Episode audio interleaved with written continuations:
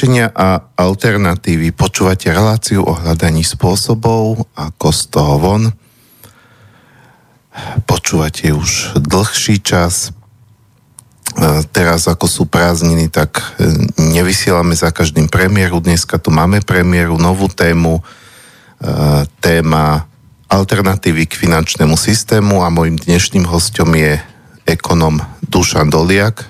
Dobrý deň. ťa ktorý tu už teda už bol viackrát, aj keď sme sa bavili aj o takých témach, pokiaľ teda počúvať túto reláciu ako vegánstvo, e, ktorá teda... Ano. Jasne, že aj to súvisí s ekonomikou, ale práve Dušan je v tomto trošku netradičný, že sa teda zaujíma aj, aj o iné veci. A Takže na túto tému sa budeme baviť. Moje meno je Marian Benka, ja už okolkokrát ani nepoviem, pretože ho hovorím každý piatok a pri mixažnom pulte je Martin Bavolár. Ahoj Marian, ahoj Dušan. Ahoj. Ahojte všetci ľudia, ktorí budete počúvať túto re- rozhlasovú reláciu z Bratislavského štúdia. No a samozrejme, pokiaľ nechcete len počúvať, ale sa niečo spýtať alebo akýmkoľvek spôsobom reagovať na to, čo tu odznie, tak môžete zavolať na 0951 153919 alebo napísať na studiozavinač slobodnyvysielac.sk.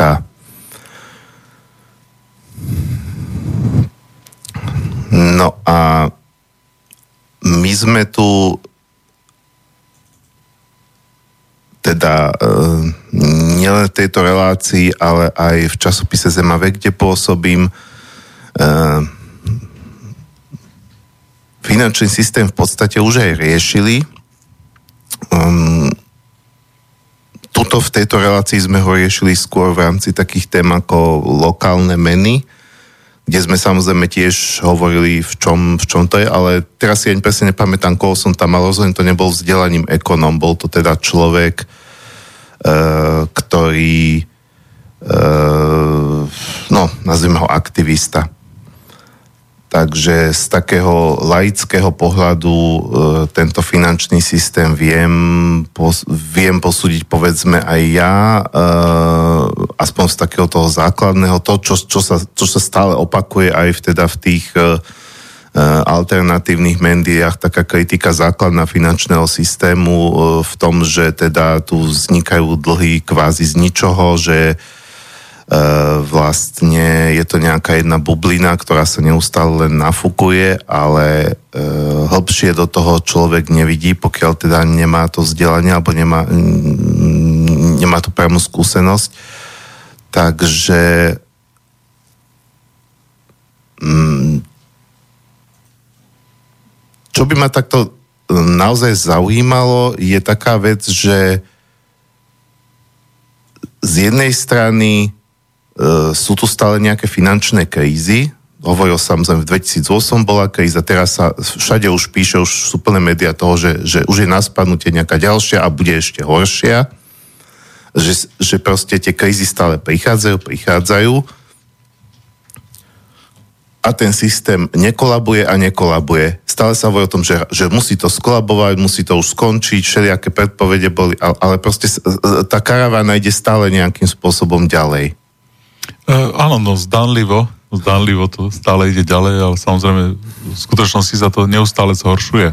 Čiže uh, asi, asi by som mal uh, začať tým, že my máme nejaké, nejaké indikátory, nejaké čísla, ktoré charakterizujú, uh, ako ten systém ide dobre. No a každý z nás, jak, jak uh, počúvame reláciu, jak sedíme za tým internetom, jak si čítame veci v uh, médiách, každý si predstavuje, že niečo iné ukazuje o tom, že ak sa máme dobre. A niekedy v 35. roku 1935 eh, vymyslel eh, ekonóm, že budeme to merať pomocou HDP. Pre niektorých ľudí to HDP je také meradlo, pre iných ľudí zase je priemerný príjem alebo, alebo median príjmov, čiže to je také, eh, také príjmy ktoré má najviac e, ľudí, alebo no, nechcem už do detailov štatistiky ísť, čiže, čiže je to taký najzvyčajnejší príjem, alebo každý z nás má ďalšie, hej, či si môže dovoliť dovolenku, alebo, alebo nie. No každopádne, keď sa pozrieme na to laickými očami, a v roku 1989 socializmus končil. Hej. Dodýchaval tá perestrojka, ktorú vyrástol Gorbačov, bol jeden zo spôsobov, jak zachrániť socializmus. Ak verím, že aj mladší ľudia počúvajú tú reláciu, tak keď si vygooglite Bielorusko a pozrite sa, ako vyzerajú mestečka a dediny v Bielorusku, tak takto vyzeralo na Slovensku. Čiže e, nebolo, e, to Slovensko bolo e, pomerne zachovalé, čiže cesty sa opravovali a budovy sa stávali, ale nie veľmi. A to, tie stredy miest už boli také šedivé. Po, po strede všetkých miest sa jazdilo auta, ale, autami, ale nebolo ich veľa. Tie auta mali modrý dým, čiže uh, ja to pripomínam hlavne preto, že tí starší si to pamätajú.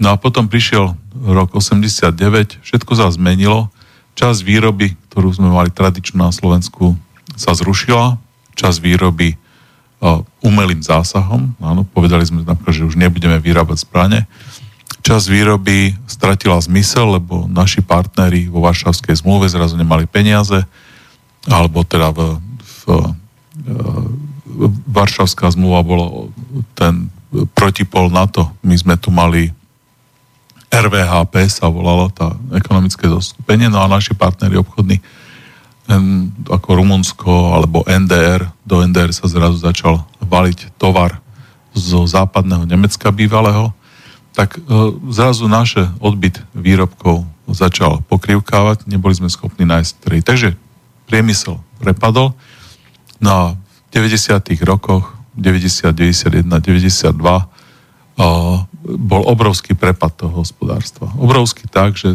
zvýšila sa nezamestnanosť, zrazu sa objavilo to, čo predtým nebolo. Vybehla na, nepamätám si presné číslo, povedzme 12-14% nezamestnanosť. Veľa firiem skrachovalo. Sú niektoré obce, mestečka, ktoré skrachovali. No a potom od 92 93 sa to začalo uh, zviechať. A bol, to, ešte tak stagnovalo, ale skutočný uh, nárast prišiel až od roku 95, keď začali prví uh, západní investori sem investovať. A niekedy už na konci roka, roku 99 uh, to hospodárstvo a tá krajina vyzerala lepšie ako v tom 89. Čiže stredy miest začali opravovať, začali sa zase sadiť kvety, zase o, ľudia si o, prišli k peniazom a malovali sa fasády a, a podobne. No a dnes, keď sa pozrieme po tej krajine, tak je tá krajina na tom bohatšie, ako bola v roku 89. No a teda uh, to, to všetko to všetko, čo sme uh, zažili my, spôsobili nejaké prí, uh, prí, príval peňazí zo západu, príval práce, odbyt našich výrobkov a podobne. Hej. Samozrejme, to nie je zadarmo, časť peňazí uh, pomerne veľkú zase prúdi naspäť tým, ktorí sem tie peniaze investovali. No, ten socializmus bol pre veľa ľudí veľmi pohodlný a je veľmi veľká nostalgia na Slovensku, keď sa človek opýta v nejakom dotazníkovom e, prieskume, že čo si ľudia myslia o so, socializme, tak hlavne e, tá generácia e, moja a starší ľudia, ja som 54, tak spomínajú s nostalgiou na to, že človek sa nemusel báť o prácu, že o, bývanie bolo pridelované tým mladým rodinám v nejakom čase samozrejme, to hovorím o tej generácii 70. rokov, hej, o tých uh, husákových deťoch, ako, uh, ako sa to často nazýva. Predtým to nefungovalo celkom, v tých 50. rokoch. Ten štát nemal peniaze, ale všetko bolo to veľké nadšenie v tom čase. No a potom na sklonku socializmu zase, zase začalo rúcať. Tie štruktúry sa, sa upevnili, začalo to byť uh, uh, taký chronický taký, že spriaznené štruktúry to začali vládnuť, začali sa dediť tie tituly okresných predsedov a podobné veci. Takže to ten socializmus už strácal dých. No, takže a to všetko má, samozrejme zažili sme korunu Československu, socialistickú, potom zažili korunu Československu po skončení socializmu, potom sme zažili slovenskú korunu a zažili sme euro. A všetko to dohromady formovalo to, ako máme predstavu o tom, že, že ako sa to vyvíja. No ale teda, keď mám sa vrátiť k tvojej otázke, keď sa pozrieme na to, že, že ako sa máme, tak ešte stále sa máme lepšie ako za socializmu. Keď sa pozrieme na to, že kedy sme sa mali najlepšie, tak sme sa mali najlepšie roku 2007 a v prvej polovici roku 2008. Ešte stále sa nám nepodarilo tú úroveň toho roku 2007 dosiahnuť. Tá ekonomika sa tak prepadla vážne v roku 2000, koncom roku 2008 a 2009, že, že stále ešte tam nie sme. Čiže ľudia, keď sa opýtame, že či si nájdu peniaze na dovolenku, tak myslím, že v poslednom prieskume, ktorý bol pred pár týždňami uverejnený, polovička ľudí nemá na to, aby si e, za 500 eur e, dovolila dovolenku. Hej. Čiže mm. takú bežnú, čo je Chorvátsko, alebo, alebo dvojtýždenná niekde na, na Šírave, alebo tak, čo stojí tak okolo 500 eur per rodinu, tak väčšina ľudí na to nemá. Čiže už my sa zadýchávame, ekonomické čísla to nehovoria, to HDP zase rastie, nezamestnanosť je rekordne nízka a podobne. Čiže z tých ekonomických čísel by sme to nenašli. To, že sa tá ekonomika zadýcháva, že už to nejde, že to sa zadrháva, tak to vieme skôr z alternatívnych čísel, z alternatívnych médií a vieme to z dotazníkov medzi ľuďmi, kde ľudia sa stiažujú čoraz viac na to, že nemajú na zaplatenie účtov, že sú zadlžení, že majú exekúcie a podobne. Dobre, ale aby sme to, sa, sa teda dostali k tomu finančnému systému, čo je teda téma tejto relácie, um, treba uh, tá kríza 2008, uh, o nej sa hodne písal, že teda to bol dôsledok nejakých nerozvážnych rozhodnutí, na základe ktorých potom vznikla tá realitná bublina v Amerike a tak ďalej. Uh, E, čiže ono sa to tak stále hovorí, ako keby to bola chyba konkrétnych ľudí, ale že ten systém ako taký je v poriadku, tak ako je vymyslený. Nie, ten systém je, je, je blbý, lepší sme nevymysleli, čiže je to e, kapitalizmus ako taký, píšu ekonomia posledných 100 rokov, má v sebe tie hospodárske krízy, ktoré musia prísť. Lebo v opačnom systéme, e, v opačnom prípade sa neustále tvoria bubliny a tie bubliny nemôžu, nemôžu splasnúť. No a to sa dá nejako e, ľudsko čo vysvetliť, prečo musia prísť? Áno, no keď to rastie, tak sa investuje uh, nadšene do veci, ktoré neprinášajú peniaze a ktoré sa neskôr ukážu, že neprinášajú. Čiže napríklad môžem uviesť príklad Uber, áno, všetci to z miest to poznajú, je to alternatíva k taxíkom. A je to firma, ktorá vymyslela, že my dáme nejaký informačný systém a ten informačný systém bude v mobiloch a ľudia si cez mobily budú volať taxíky a taxíky nepotrebujú žiadnu licenciu a, a tak ďalej a tak ďalej. No tak normálni taxikári, ktorí museli zložiť skúšky, ktorí museli sa skladať na rádio, na vysielačku, ktorá, alebo na nejaký iný informačný systém, tak sú samozrejme na celom svete naštvatí na Uber. Každopádne Uber sa presadil, no a ten Uber dnes po neviem koľkých šestich rokov, alebo koľko funguje, mal za rok 2018 mal zisk, mal stratu, mal stratu 3 miliardy a mal obrat 2 miliardy, ak sa pamätám. Čiže uh, oni mali pri príjmoch 2 miliardy, urobili stratu 3 miliardy. Ale majú ešte 10 miliard dolárov na účte, ktoré môžu ešte teda rok, možno dva míňať, kým ľudia prídu na to, že proste tie čísla nevychádzajú a nebude to fungovať. A samozrejme ten Uber, všetci to urobili, pretože jedného dňa to bude alternatíva k taxíkom.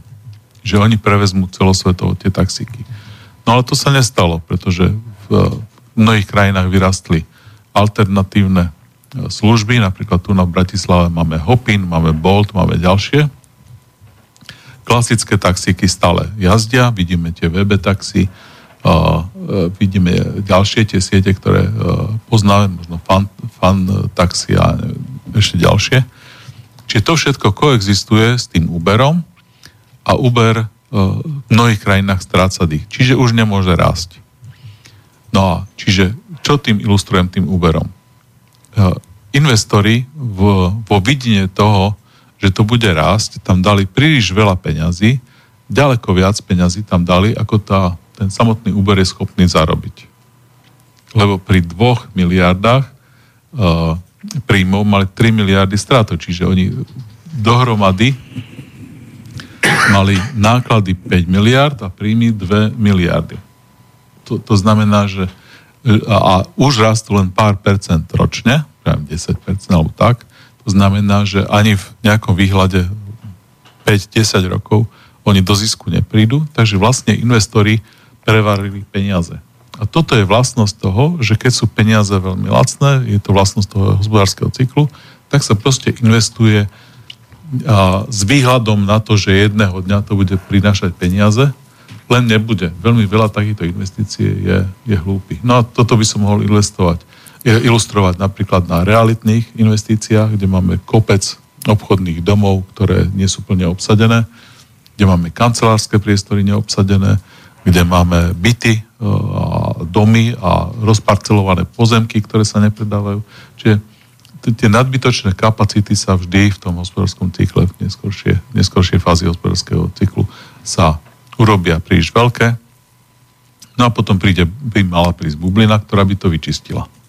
A toto sa nestalo ani v roku 2000, keď, keď splasla technologická bublina, ani v roku 2008. Aj v jednom, aj v druhom prípade sme, sme tú očistnú funkciu krízy potlačili tlačením peňazí a dnes sme v situácii, že máme bublinu všetkých bublín urobenú úplne všade.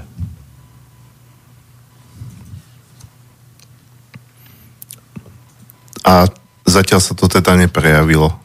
Alebo teda si hovorí, že sú len také nejaké indície, ako no, na základe tých alternatívnych e, Áno, alternatívne uh, médiá hovoria, že máme za prvé veľmi veľké e, množstvo ľudí, ktorí sú podzamestnaní a za druhé ten, tie príjmy ľudí, keď odčistené od infláciu, stagnujú alebo dokonca klesajú a to napríklad Spojených štátov už od nejakých 70 rokov alebo odkedy, hej a v západ, na západných krajinách je to podobné. No vidíme, že, že ľudia sa búria v mnohých krajinách, e, vidíme dlhodobú nezamestnanosť, vidíme nezamestnanosť mladých a vidíme, že narastá napríklad počet ľudí, ktorí robia na čiastočný úvezok.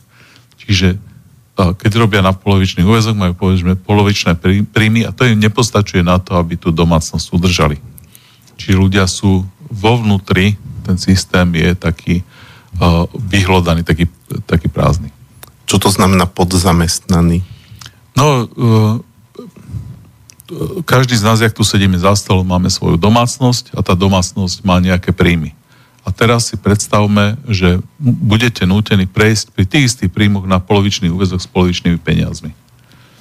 To znamená, že už tú domácnosť nedokážeme nikto z nás e, utiahnuť tak, jak to je a teda sme podzamestnaní v tom, že my by sme aj mohli pracovať na plný úvezok, aj by sme chceli pracovať, ale nemôžeme a naše príjmy ako domácnosti budú e, nižšie.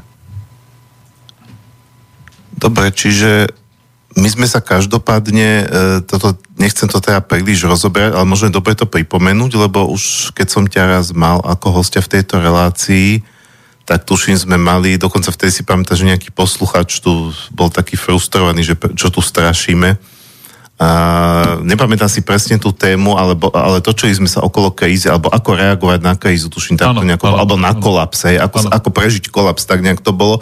A vlastne to možno, e, lebo, lebo teraz sa to bavíme, že oni k niečomu takému toto zrejme, zrejme smeruje, ano. že ten kolaps môže byť, e, vtedy sme to hovorili a preto si myslím, že to stojí za to pripomenúť dneska, pri tejto téme, aspoň v krátkosti, že teda ten kolaps v rôznych krajinách môže mať rôznu podobu a vo viacerých to môže vyzerať aj tak, že to tí ľudia vlastne zvonka ani nevšimnú.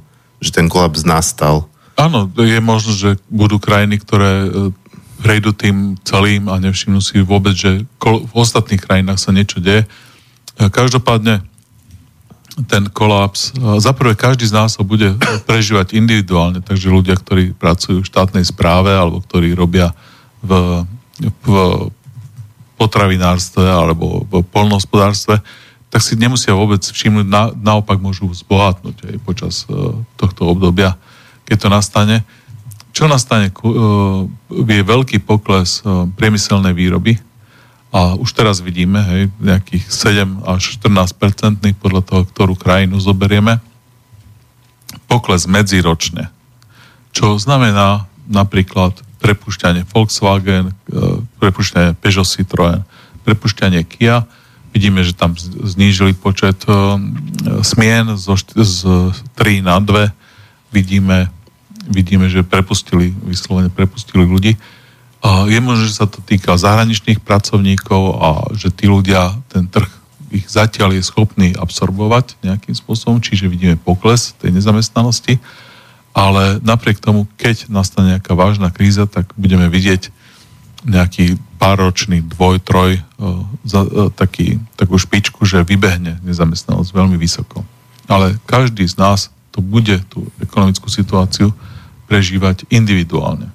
Hej, čiže uh, ty v, v zema vek proste budete vidieť pokles nejaký, alebo možno nárast hej, uh, predaja. Nik, mm. Nikto nevie, pretože uh, čo sa dá očakávať, že tie oficiálne médiá možno budú mať problém pretože oni dlhodobo klamú a dlhodobo nehovoria pravdu, tak ľudia im môžu začať neveriť. Ale naopak zase ľudia budú chcieť vedieť, čo sa deje a to denné spravodajstvo oni prinášajú. Takže nikto si nevie dostatočne predstaviť, že čo nastane, každopádne bude menej peňazí a, a bude iným spôsobom prerozdelených.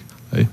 Uh, takisto, keď e, sa pozrieme na situáciu ďalších ľudí, každý z nás uh, bude mať iný vplyv toho, čo sa deje Takže subjektívne to budeme posudzovať podľa médií a tie médií strašia a, a vymýšľajú si úplné hlúposti a budeme to e, posudzovať e, podľa našich susedov, čiže tam budeme vedieť nejakým spôsobom hodnotiť, čo sa deje a samozrejme každý z nás e, individuálne.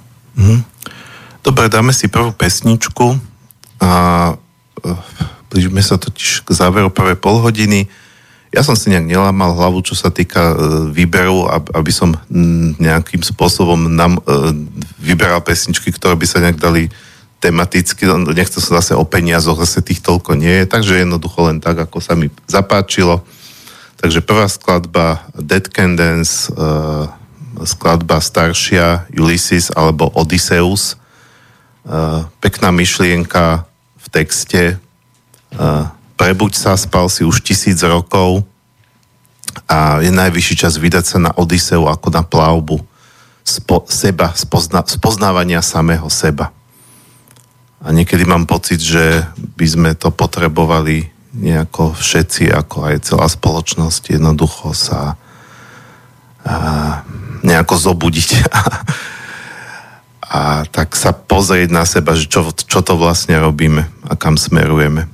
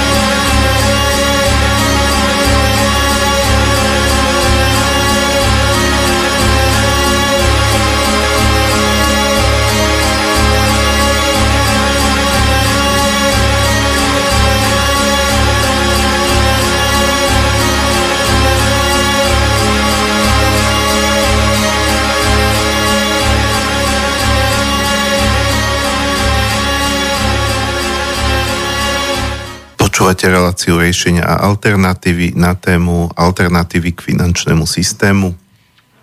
Pokiaľ sa chcete zapojiť do relácie vašimi otázkami, pripomienkami, poznámkami, môžete na 0951 153 919 alebo na e, studiozavináč slobodnyvysielac.sk No a kým prejdeme ďalej, e, ja by som sa ešte v rámci toho finančného systému spýtal takú vec, lebo ty si to nespomínal a teraz neviem, že do akej miery je to naozaj kameň úrazu, lebo je to, je to práve v tej alternatíve uh, väčšine spomínaný uh, väčšine spomínaný akoby základný problém a, a to je to možno zjednodušene povedané vyrábanie peňazí z ničoho, mm-hmm. teda že vlastne no. vytvoria sa vytvoria sa dlhy e, a, dl- a, a vzniknú nové peniaze, ktoré predtým neboli ako dlh, ktorý treba vrátiť ešte aj s úrokami mm-hmm. a tým pádom je vlastne už inflácia akoby zakódovaná, zakódovaná, že jednak teda je zakódovaná inflácia, je nevyhnutnosť mm-hmm. a zároveň, že, že, že je tým pádom zakódované v tom systéme to, že tie dlhy sa nikdy nedajú splatiť. Áno. No, uh, my ako ľudstvo sme t- skúšali aj alternatívy rôzne, ako si spomínal, napríklad lokálne meny, alebo sme uh, skúšali menu, ktorá stráca uh, platnosť veľmi rýchle, čiže za mesiac, že, že tie peniaze strácajú platnosť a podobne. Uh, skúšali sme aj, aj uh, fixnú monetárnu bázu, že je obmedzený počet peňazí v obehu, alebo fixný úrok, že centrálna banka má fixný úrok.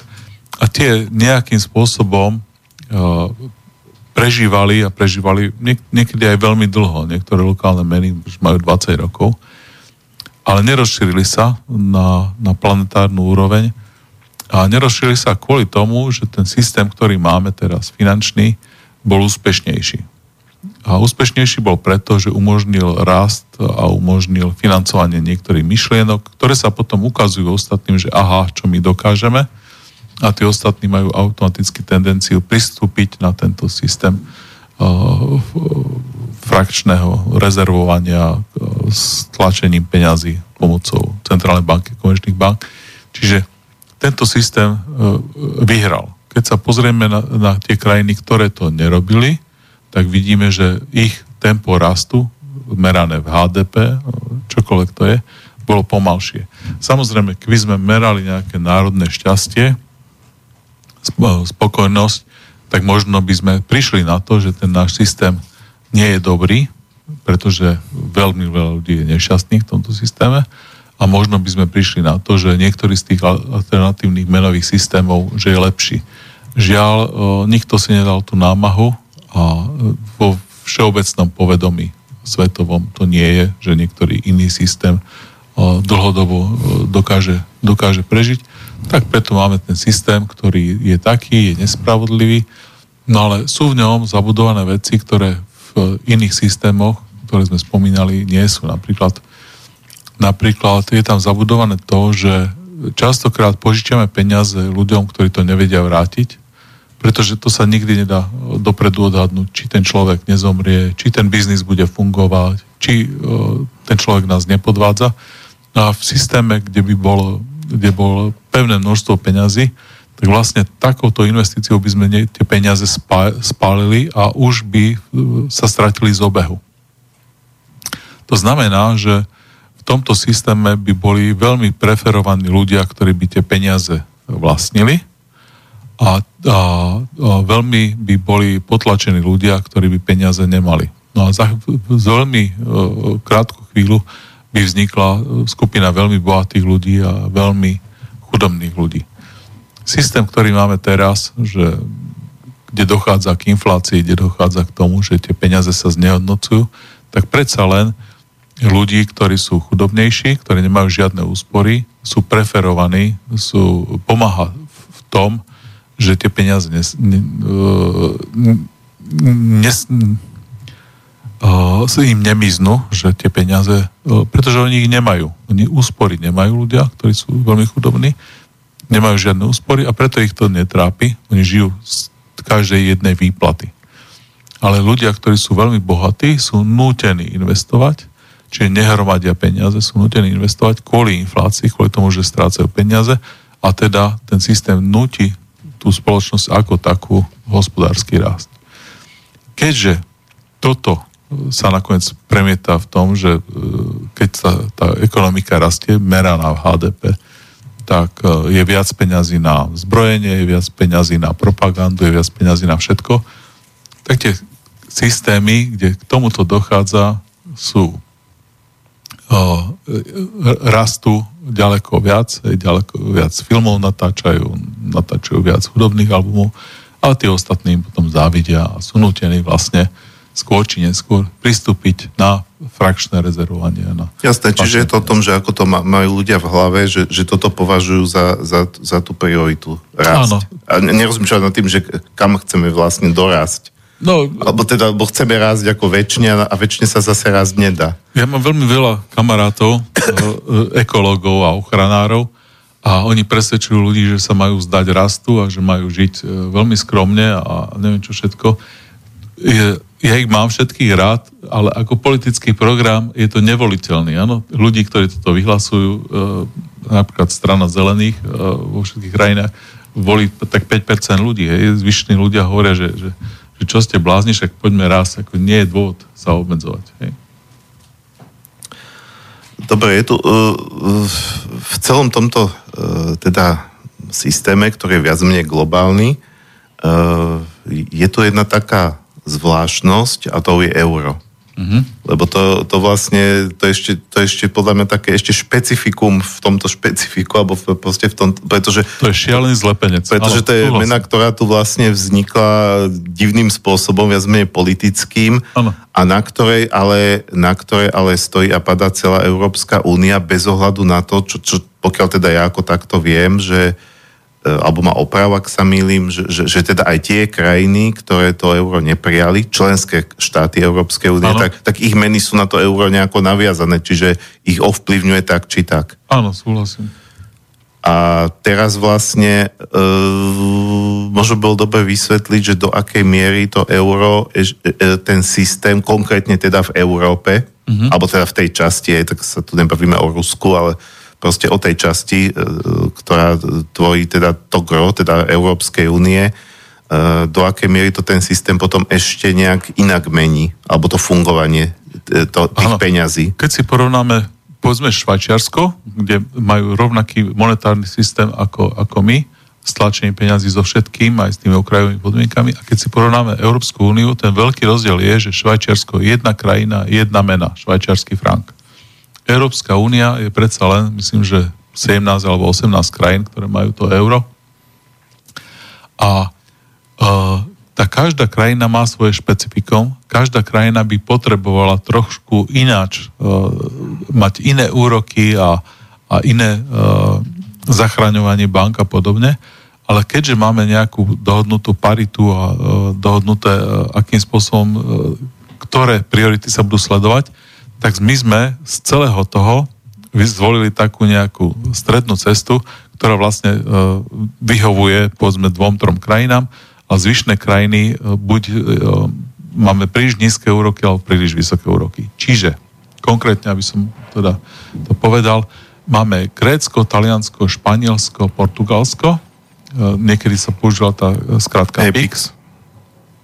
A tieto krajiny tradične ich meny fungujú tak, že si ich sami znehodnotia. Že, že, že popožičiavajú peniaze a potom tá talianská líra alebo španielské peso sa devalvovali a strácali hodnotu. To, to ako fungovalo e, no možno 10 ročia, možno niekde aj staročia. V tie krajiny severské zase majú priznú tú fiskálnu monetárnu disciplínu, a oni sa snažili tie peniaze nedevalvovať, aby tie ich e, starší ľudia, tie životné úspory e, mali. A doteraz majú veľkú e, fiskálnu disciplínu a doteraz majú ten, ten, tie ciele také, že ich prioritou je nedevalovať peniaze.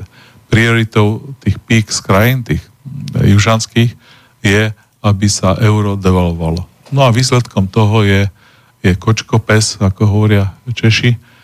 A kde je to nejaký kompromis, ktorý vyho, vyhovuje povedzme krajinám, ako sú Francúzsko, ako je, ako je uh, možno Rakúsko. Tie ostatné krajiny by to potrebovali trošku uh, menej alebo trošku viac toho všetkého. No, čiže to je prvá vec. No a druhá vec je, keďže máme v, týchto, v tomto eurovom systéme uh, krajiny, kde by potrebovali uh, uh, devalvovať tú menu, kde by potrebovali iným spôsobom narábať s, s, tým, s tým finančným systémom. Potrebovali by vytlačiť peniaze, zachrániť si sami banky a pri, znížený, uh, pri zníženej cene tých peňazí tak by ďalej dokázali fungovať.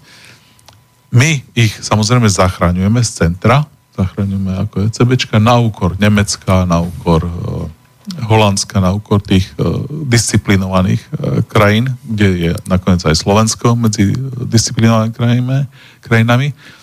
A uh, vzniklo to, že sme postupne začali nakupovať. Hej, najprv štátne dlhopisy. Potom sa minuli, už centrálne banky kúpili všetky štátne dlhopisy, ktoré sa dali, tak sme začali zachraňovať uh, akcie. Tak centrálne banky začali nakupovať akcie, tie sa minuli, potom uh, začali sa nakupovať dlhopisy jednotlivých krajín, dlhopisy jednotlivých miest, firemné dlhopisy. Momentálne je situácia taká, že, že tie centrálne banky kupujú úplne všetko. Chvíľ, chvíľočku prestali, mali sme teraz ročnú prestávku, po ktorej zase začali nakupovať.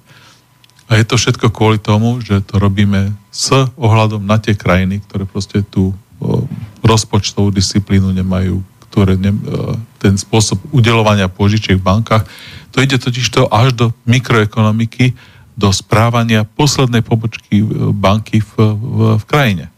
V tom Španielsku napríklad podávali hypotéky uh, hoci komu a ten, ten, ten systém upisovania rizik, ktorý je uh, veľmi prísny tu na, v, v tých severských krajinách, tam bol tak benevolentný, že dnes majú neviem, 2 milióny uh, hypoték, ktoré sú ktoré sú e, nesplácané, nesplatiteľné. Hej? Ale ľudí, keďže prijali zákon, ktorý neumožňuje ľudí deložovať, vysťahovať, tak tí ľudia tam žijú a, a platia ako keby nájom banke, aj to neplatia na čas a neplatia v plnej e, výške, no ale zákon ich nedomoluje e, vysťahovať. Takže toto všetko sa deje a tá Európska únia, tým, že je to taký zlepenec, tak má to oveľa horšie ako to e, Švajčiarsko. Oveľa horšie znamená povedzme 10-20%. Akože nie je to e, až tak veľký ten problém. E, ten centrálny k tomu všetkému nie je rozdiel medzi eurom a švajčiarským frankom. Ten rozdiel tomu, tomu všetkom je, že spolu so Spojenými štátmi, spolu s tým hospodárskym centrom, sme sa rozhodli rovnakým spôsobom bojovať tú hru. Dve krízy, ktoré tu boli, prekonať e, nízkymi úrokmi a, a tlačením peňazí. E, vyčerpávame zdroje ako svet, je nás príliš veľa a kombinácia tohto nás priviedla na hranu a čoraz bližšie sa k tej hrane, tej veľkej zmene e, blížme. E,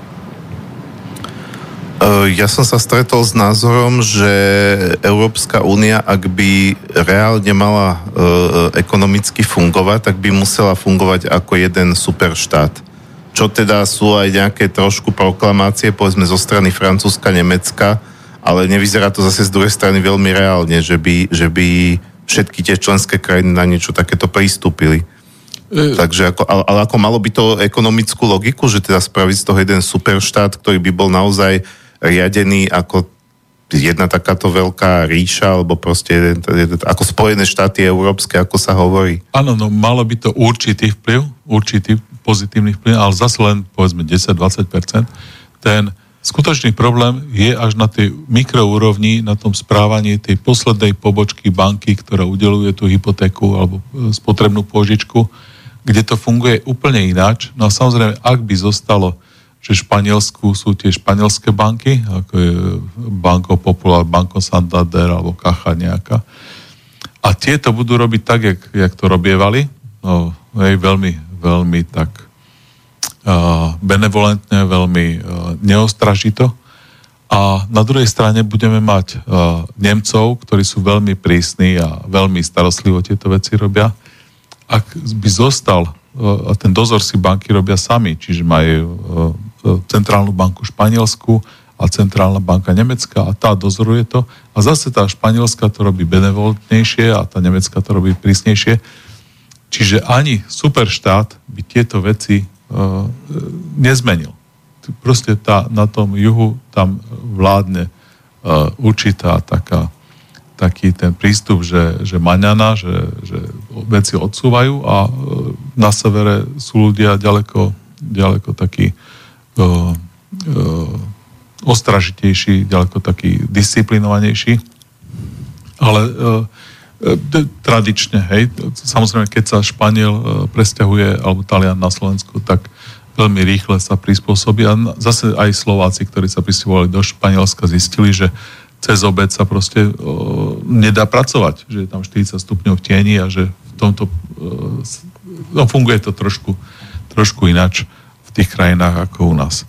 Takže ani superštát by nedokázal nejakým spôsobom, dokázal by to zlepšiť, ale dokázal by to pár percent zlepšiť, tak, jak v tom hospodárskom cykle na tom istom mieste sa nachádzajú aj štáty, ktoré sú unitárne, ako je Švajčiarsko, ako je Veľká Británia, kde nemajú viacer, viaceré rýchlosti. A v tom istom, e, alebo Česká republika, nakoniec náš e, sused, ktorý má vlastnú menu a je presne tam, kde my všetci. Čiže e, všetky tie krajiny, napríklad aj Česká republika, potrebuje tú menu zdevalvovať, pretože máme strašné veľké množstvo netrvalo nesplatiteľných záväzkov. Po anglicky unfunded liabilities. Napríklad náklady penzijného systému, sociálneho zabezpečenia a zdravotného zabezpečenia. Také sluby, ako sme to urobili, ten systém, jak je teraz nastavený, nie je schopný e, byť udržateľný dlhšie a z toho vyplývajú tie debaty o tom, že musí byť uh, skorší odchod do dôchodku a podobne.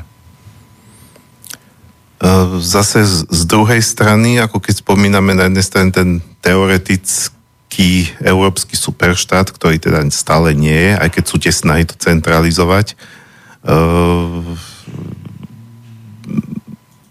sú špekulácie o odchode, teda väčšina ľudí aj teda s ekonomickým vzdelaním, čo som sa s ním bavil, hovoria, že napríklad Slovensko, aby vystúpilo z Európskej únie, že to by nám momentálne, tak ako je to nastavené, veľmi poškodilo a že by to bolo veľmi nerozumné.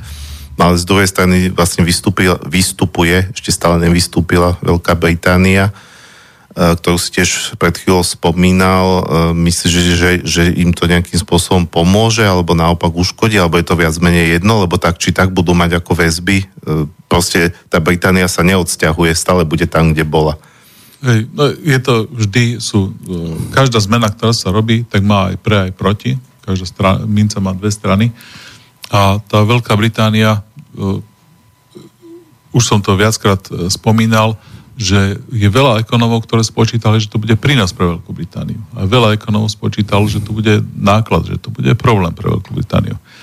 Vystúpenie Slovenska, to, to isté by sa stalo, že by nám to spôsobilo nejaké problémy, no ale ako Volkswagen tu má fabriku a ne, neprestal by tu vyrábať. Hej. Možno pri nejakom rozhodovaní by to povedali, že tak možno o 10% znižíte výrobu na Slovensku alebo naopak by to mohli vybrať ako príležitosť a mohli by zvýšiť, hej, keby to bol nejaký daňový systém alebo niečo také bolo iné, pretože my robíme veľmi veľa záväzkov v rámci Európskej únie a žiaľ, jedna z nich, aj keď je to proti Lisabonskej zmluve, je aj koordinácia daňová, kde nám Európska únia nepriamými e, nástrojmi nás nutí aj harmonizovať aj daňový systém, čo, čo je proti e, prístupovej e, dohode, ktorú sme s Európskou úniou. Čiže e, e, vystúpenie by nám prinieslo veľa problémov, ale zároveň by to mohlo znamenať aj nejaké príležitosti. A samozrejme je otázka, že v akom momente to urobiť, ale vo všeobecnosti akákoľvek zmena, ktorá sa robí, má so sebou tzv. transakčné náklady. To znamená, že na ten na tú zmenu sa vynaložia nejaké prostriedky. Hej? Keď sa napríklad by sme išli z eura naspäť na slovenskú korunu, tak sa musí naprogramovať zase slovenská koruna, musia sa vytlačiť etikety vo všetkých obchodoch, kde by bolo zase aj euro, aj slovenská koruna, nejaký systém by sa zaviedol a toto by znamenalo náklad pre každú jednu firmu a samozrejme aj pre, pre všetky úrady, kde by museli zase ísť a doprogramovať niečo a podobne. Čiže to sa volá transakčné náklady, každá zmena ich má. A je otázka, či tá zmena e, by bola taká, že by priniesla e, výnosy vyššie ako transakčné náklady. A moja skúsenosť hovorí, že nie, že väčšina zmien len sa urobia nejaké transakčné náklady, ale principiálne to nedonesie žiadne, žiadne ďalšie výhody. Mm, no ale stále je možný ten scenár, že tá únia sa buď okliešti alebo rozpadne, alebo teda je to, ne, je to, je to zatiaľ sa, sa mám taký pocit, že dokonca už aj v mainstreame sa to sa táto myšlienka neodmieta, hej, nejaký rozpad Európskej únie, že predtým sa to považovalo za čisté sci-fi. Áno, e, zase tých možností je niekoľko, že niektoré krajiny vystúpia, zase niektoré krajiny môžu pristúpiť a potom je ešte jedna varianta, kde medzi uh, súčasnou uh, Európskou úniou a situáciou, ktorá bola pred Európskou úniou, je 50 odtieňov šedivej, hej, sivej.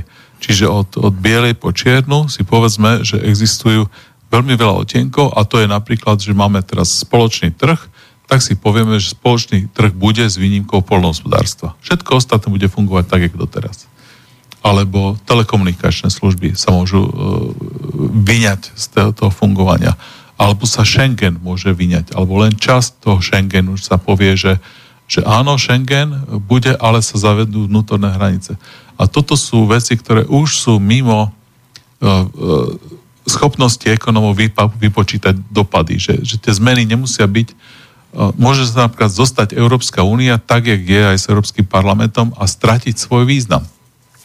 To znamená, že, že niektoré krajiny zase sa vrátia k tomu, že, že ich zákony urobia nadradené Európskej únie a neurobia to samozrejme, pretože v zákonoch by to mali vždy tie medzinárodné zákony sú nadradené tým, tej ústave a tým zákonom v tej krajine, ale urobia to v praxi. To znamená, že oni si urobia vyhlášku, tá vyhlášku budú dodržiavať a budú kašľať na to, že Európska únia im hovorí niečo také, budú vlastne používať vyhlášku a budú sa správať úplne ináč, ako to vyžaduje Európska únia a nikto nebude mať schopnosť vynútiť, aby sa správali ináč. Takže to je napríklad keď sa urobí zmluva z Huawei napriek tomu, že Európska únia to nechce a už sa robí v piatej krajine, tak, tak znamená, že e, tie krajiny proste v niektorých veciach si presadzujú svoje názory.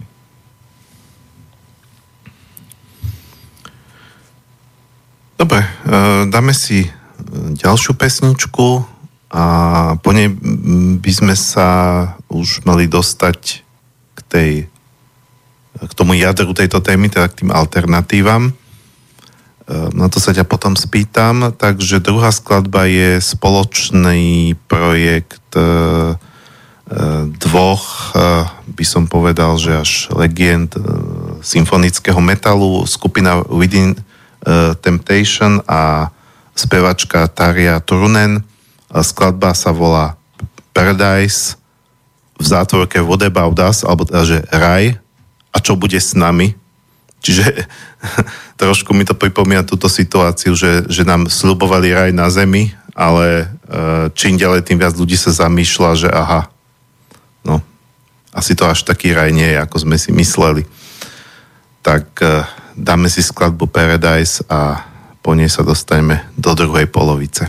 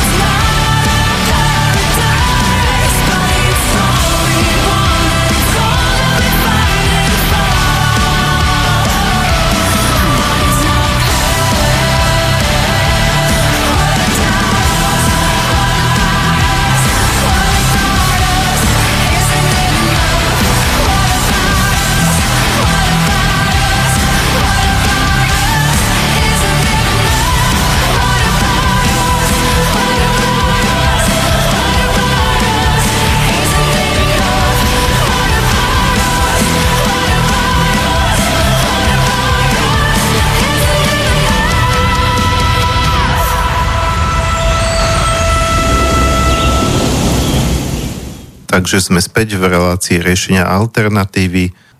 Bavíme sa s ekonomom Dušanom Doliakom na tému finančný systém a alternatívy k nemu. Skôr sme teda v tej prvej časti rozobrali ten finančný systém ako taký, ako funguje celosvetovo, ako funguje v Európe, aj na Slovensku. S tým teda, že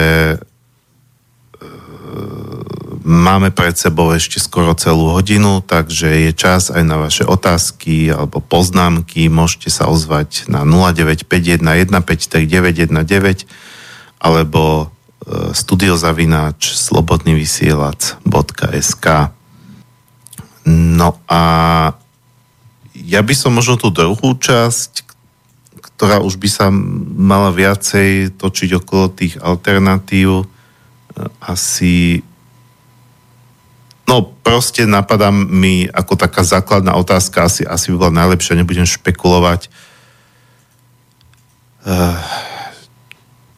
čo tie alternatívy reálne sú, alebo o čom sa dá uvažovať, že eh, či sú to skôr nejaké eh, modifikácie, lebo istým spôsobom treba ja neviem, pre niekoho možno, že môže byť alternatíva návrat k tomu socialistickému systému, mm. ale ten bol istým spôsobom tiež, dokonca niekto hovorí, že my sme tu v podstate mali štátny kapitalizmus, že to bol viac menej ten istý systém, akurát, že vlastníctvo bolo inak usporiadané a dobre, boli tam nejaké reštrikcie, alebo teda nejaké, nejaké bloky, ktoré znemožňovali e, takú, takú širokú slobodu podnikania, investícií a tak ďalej. Čak už tým, že teda samozrejme súkromné vlastníctvo bolo vylúčené. E, pre niekoho to môžu byť možno tie lokálne meny, e, ľudia takí komunitne zameraní, pre niekoho to môžu byť kryptomeny. Bol tu veľký boom okolo toho, dneska už je trošku viac ticho okolo tých kryptomien, ale to sú podľa mňa akoby úplne vzdialené svety, aspoň keď nad tým takto rozmýšľam, že e, že asi každé z toho by znamenalo niečo, ne, ne, nejakú inú zmenu, alebo no treba ste kryptomen, mám pocit, že oni sa už do toho systému v podstate začlenili. Že sa už skôr stali jeho sú, súčasťou, ako keby, no neviem, je, je to veľa vecí, ale mm. vlastne, aby, aby nejako osvetliť tým poslucháčom, že keď sa tu bavíme o tých alternatívach, že ako by ten finančný systém mohol fungovať inak, že čo to vlastne znamená. Dobre. Uh, niekoľko vecí si spomenul a uh, niekoľko otázok uh, si povedal. Začnem asi tým kapitalizmom a socializmom, ktoré si spomínal na začiatku tej otázky. A, a ako sa to, aký bol rozdiel medzi tým socializmom, ktorý sme mali do roku 89 a socializmom, ktorý je vo Švedsku a v, v, v Norsku a v ďalších tých um, severských krajinách ten kapitalizmus je od slova kapitál a je to, e, že investujú sa do niečoho kapitál, investujú sa do niečoho peniaze. Umožňuje to zhr- e, zhromažďovanie e, peňazí a investovanie do niečoho. Čiže ľudia si môžu zhromaždiť peniaze napríklad do akciovej spoločnosti, do SROčky a podobne a spolu do niečo investovať a robiť nejaký biznis. Keď sa pamätáme na konci socializmu v 89. roku do novembra na Slovensku sa dalo, dalo podnikať tak, že existovali dve typy sú, súkromných spoločností.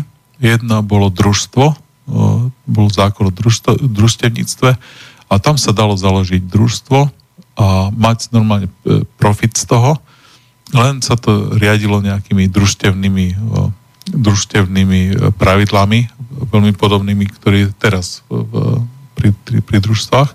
A druhý e, spôsob podnikania bolo, bolo nejaké také, e, myslím, že komanditná spoločnosť sa to nazývalo, už presný názov si nepamätám. Zase to bolo združenie dvoch, troch ľudí, myslím, že tam bola podmienka, že musia byť minimálne traja a mohlo byť viac a tí spolu podnikali a spolu mo- museli dávať e, daňové priznanie. Čiže niečo ako SROčka, len v tom čase ručili celým svojim majetkom. Čiže to ručenie uh, fungovalo tak, ako keby boli uh, dnes, uh, myslím, že no, nepamätám sa, jak sa to nazýva, tento typ spoločnosti, kde uh, je združenie viacerých ľudí a ručia svojim majetkom. Celým. No, každopádne, podnikanie fungovalo. Toto podnikanie, aj to družstvo, to družstvo už umožňovalo nejaké väčšie investície. Si spomeňme na Slušovice, kde malo 1500 zamestnancov a kde dokázali vyrábať počítače, dokázali obhospodarovať tisíce hektárov, dokázali mať výrobu rozličných vecí, dokázali obchodovať. Čiže to už umožňovalo nejakým spôsobom podnikanie vo veľkom. No každopádne akciová spoločnosť e, sa od družstva, družstva líši tým, že, že to družstvo sa skôr predpokladá, že všetci tí družstevníci, že žijú v tom okolí že prídu hlasovať osobne. Pri akciových spoločnostiach tie peniaze prichádzajú z celého sveta, častokrát sú to zlomky, čiže ja investujem do podielového fondu a ten investuje do akcií, takže ja vlastne nemám žiadny vplyv na chod tej akciovej spoločnosti. Umožňuje v podstate anonimné investovanie peňazí. Toto má veľký význam, pretože napríklad vývoj nového procesora sa vždy postaví nová fabrika a tá stojí 5 miliard a viac e, miliard e, dolárov ustane takej fabriky a vždy, keď je nová generácia procesora, tak e, stavajú novú fabriku alebo e, podobné ďalšie veľké investície.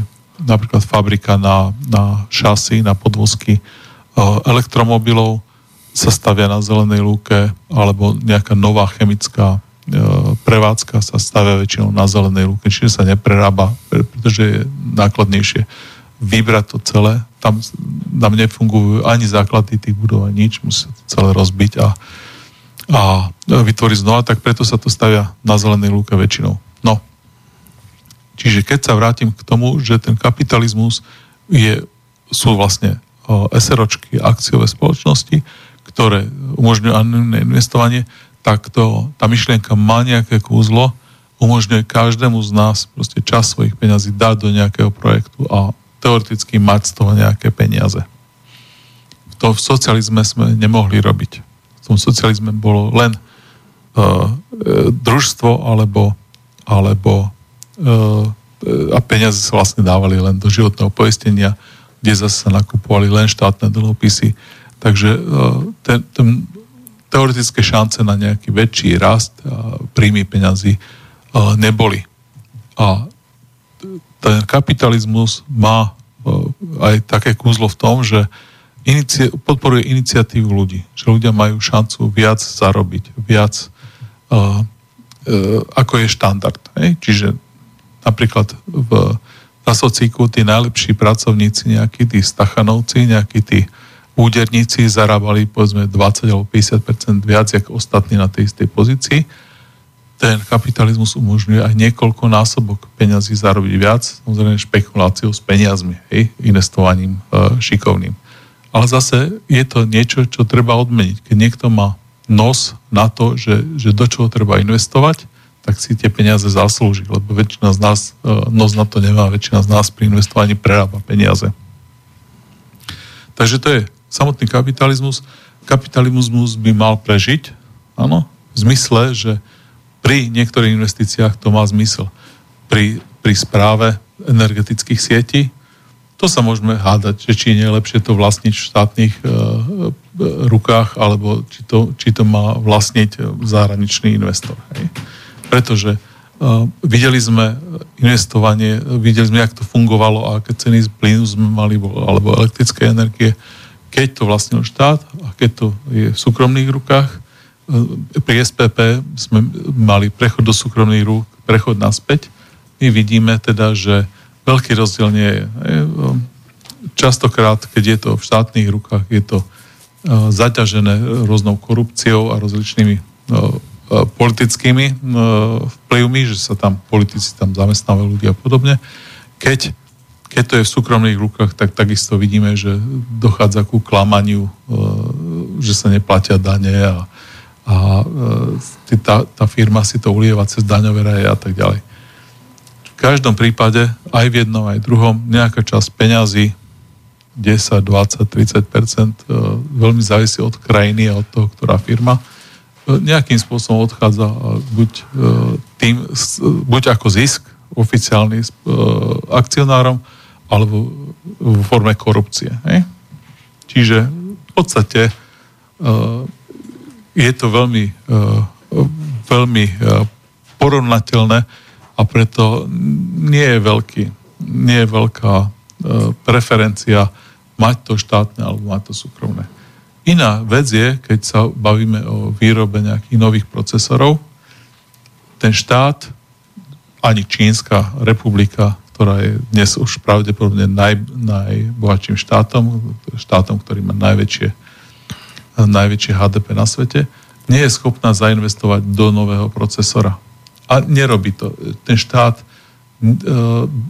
si nedovolí takto podnikať. Čiže aj v tej Číne výroba nových procesorov, nových aut a tak ďalej je nechaná podnikateľom, ktorí majú podporu štátu, povedzme majú daňové úlavy, úlavy na zamestnávanie a podobne, ale e, ten štát sa do toho nepúšťa. Čiže tam tá, tá kapitalistická zložka má svoj zmysel. E, kde je otázna, že či je dôležitá, to je napríklad správa inžinierských sietí, to sú napríklad miestne podniky, ktoré sme niekedy mali za socializmu. Bolo v každom mestečku bolo miestny podnik sociálnych služieb, kde, alebo, alebo jak sa to nazývalo, miestny podnik služieb, kde sme mali krajčírstvo, hodinárstvo a neviem čo všetko. To mestečko a dedinka to podporovalo a, a dalo sa za, za slušné peniaze ostrihať a, a podobne. Hej, dnes je to nechané na podnikanie. Uh, samozrejme, keď to nedosiah, nedosiahne určitú úroveň, tak z tých uh, dediniek tí holiči a kaderníci odídu. A už potom tú službu nemáme a už potom zase uh, je otázka, že rôzne to tie, tie mestečká podporujú, že majú netrhové nájmy, čiže dajú čo, nájom 100 eur mesačne, aby tam človek si zriadil tú pre, prevádzku a podobne. Tam ten kapitalizmus teda pokrývkáva. Hej, to už nie je trhové prostredie. Keď už niečo, niečo dotujeme, keď už to má aj nejaký iný význam pre tých ľudí. Takže e, ten socializmus má svoje čaro, poskytovanie služieb pre ľudí, pre, pre starostlivosť o tých, ktorí e, sú postihnutí alebo ktorí si nemôžu dovoliť e, alebo nie sú schopní si nájsť prácu a podobne. To, to je socialistický o, prístup k tomu, že, že starať sa o nich nejakým spôsobom im pomáhať, ak sa to dá. A kapitalizmus má svoje čaro v tom, že umožňuje tie veľké investície a umožňuje ľuďom hrať s peniazmi, proste dávať do investícií, kde môžu a nemusia zarobiť. Čiže tie obidve veci budú koexistovať tak, ako koexistujú v Číne, tak, ako koexistovali na konci sociku v Maďarsku, na Slovensku aj vo východnom Nemecku v Polsku e, umožnili tiež pár rokov pred e, koncom socializmu e, súkromné hospodárenie, čiže polnohospodárstvo tam do neviem koľkých hektárov, to už až tak ďaleko si to nepamätám, umožnili podnikať ľuďom a vidíme, že pol, polské polnohospodárstvo je veľmi, veľmi silné od tých čas. Takže to je socializmus a kapitalizmus. No, len môžem, môžem k tomu ešte niečo. No poď. E, že aby, aby som teda doplnil, že lebo taká vec mi napadá, že viac menej áno, však hovorilo sa aj o všetkých tretích cestách a podobne. Ano. Aj socializmus s ľudskou tvárou, potom Fico mal síce to bola skôr marketingová značka, že tretia cesta, ešte predtým, ako bol smer sociálna, no, tak bol tretia cesta, e, ale akože hej, tieto dva princípy tu sú, ale človek má trošku pocit, že ten princíp, e, áno, možno, že by bolo fajn, keby v spoločnosti boli vyvážené, Uh-huh. Uh, ale ten kapitalistický princíp, to, čo by malo byť teda, to je pozitívne, lebo však na všetkom vieme nájsť aj, aj pozitívne, aj negatívne, zase aby sme netvrdili nejak demagogicky, alebo niektorí ľudia možno tvrdia v tejto alternatíve, že teda kapitalizmus je zlý od princípu, ale to mi prípada hodne čierno-biele videnie, ale teda ten princíp tej slobody, toho individua, že kto je lepší, ten sa presadí, má, má príležitosti, tak, tak, tak tým globalizmom trošku to ako stráca pretože no, vlastne tieto veľké áno. korporácie, oni ako keby to pridusili.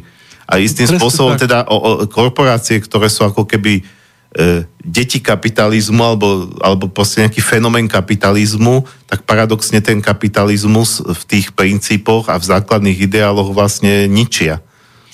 Áno, teraz je veľmi dôležitá vec, že súčasťou kapitalizmu a toho voľného trhu je, že musí existovať trh. Nemôže byť monopolizovaný. Hej, musí existovať niekoľko, ktorí navzájom súvisia, e, superia. A teraz človek sa môže opýtať, a kde je ten trh v Amerike? A kde je ten trh celosvetové, globálne, keď pozrieme, tak máme tu veľmi veľa trhových segmentov, ktoré sú dominované na 90% alebo na 99% jednou firmou. Amazon.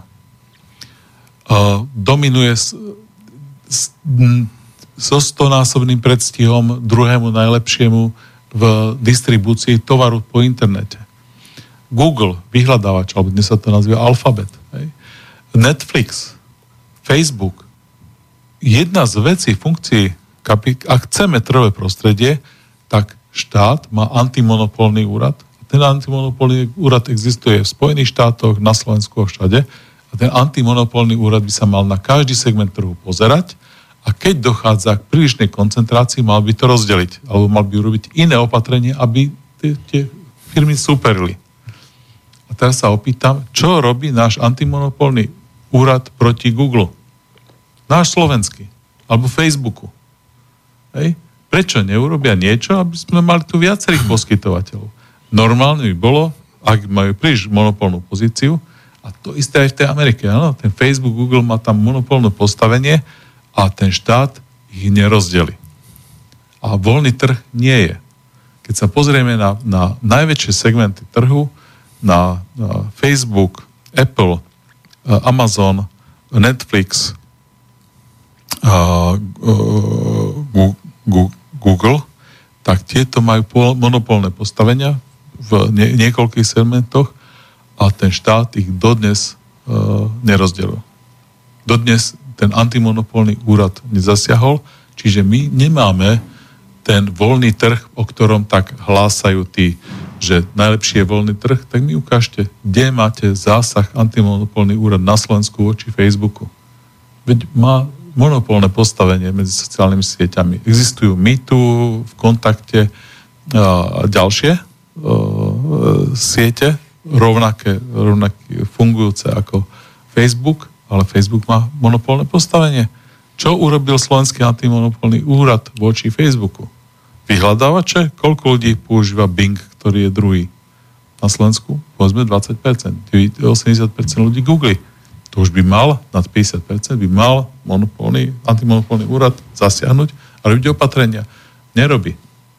Sa rozhodol to ignorovať, robia, prichádza to z hora, Európska únia to takto ignoruje a ignorujú to Spojené štáty, čiže my aj zastancovia liberalizmu a voľného trhu a kapitalizmu ho, síce proklamujú, vyhlasujú, že my sme za voľný trh a keď ich poviete, dobre, tak mi ukážte, čo urobil antimonopolný úrad, aby v týchto segmentoch, aby sa to uh, rozdelilo, tak v tej chvíli zamrznú a zmenia tému. Áno, zmenia tému, že, že Rusko ohrozuje demokraciu na západe a podobne. Hej? Čiže uh, tento voľný trh v mnohých segmentoch nemáme, v mnohých, v mnohých segmentoch uh, tam ten uh, trh nefunguje. A teraz, keď sa vrátim k tomu, je, že ten socializmus, aj kapitalizmus a tá miera toho, keď si porovnáme, jak to fungovalo v Maďarsku, v Polsku pred rokom 89 a pozrieme sa na, na Švédsko dnes, alebo Dánsko dnes, a keď sa pozrieme na, na Spojené štáty, tak určitá miera toho socializmu a, a, a kapitalizmu a toho pomeru navzájom je tá miera sa mení a dá sa to nejak vyjadriť a mali sme teraz na Facebooku pred pár dňami s uh, Robertom Burganom uh, ahoj Robo na, tú, na, túto, na túto tému uh, debatu, takže uh, nejaké štatistiky sú tam a podobne. Dobre, môžeme to, môžeme to posunúť teda k tým ďalším alternatívam. V podstate ešte tá, tá, tá mega otázka, ktorú som položil na začiatku, tejto polhodiny e, si sa vlastne ešte nedostal k jej úplnému zodpovedaniu. Peniazom. Lebo bola, lebo bola taká zlo, zložitá, chápem. Vlastne ano. viac otázok v jednom. Áno. Takže keď sa vrátim teda k budúcnosti peňazí, Čiže bavíme sa to o tom, že ako inak by peniaze mohli fungovať. Neviem teda, že či vrátiť sa k nejakým spôsobom alebo systém, ktoré už boli, alebo či sú aj nejaké nové koncepcie, ktoré zatiaľ neboli vyskúšané. Prejdime si tie niekoľko koncepcií. Ja, ja pripomeniem, že my tú otázku musíme vyriešiť, pretože máme veľký problém finančný, fiskálny. Monetárny, pardon. Monetárny problém.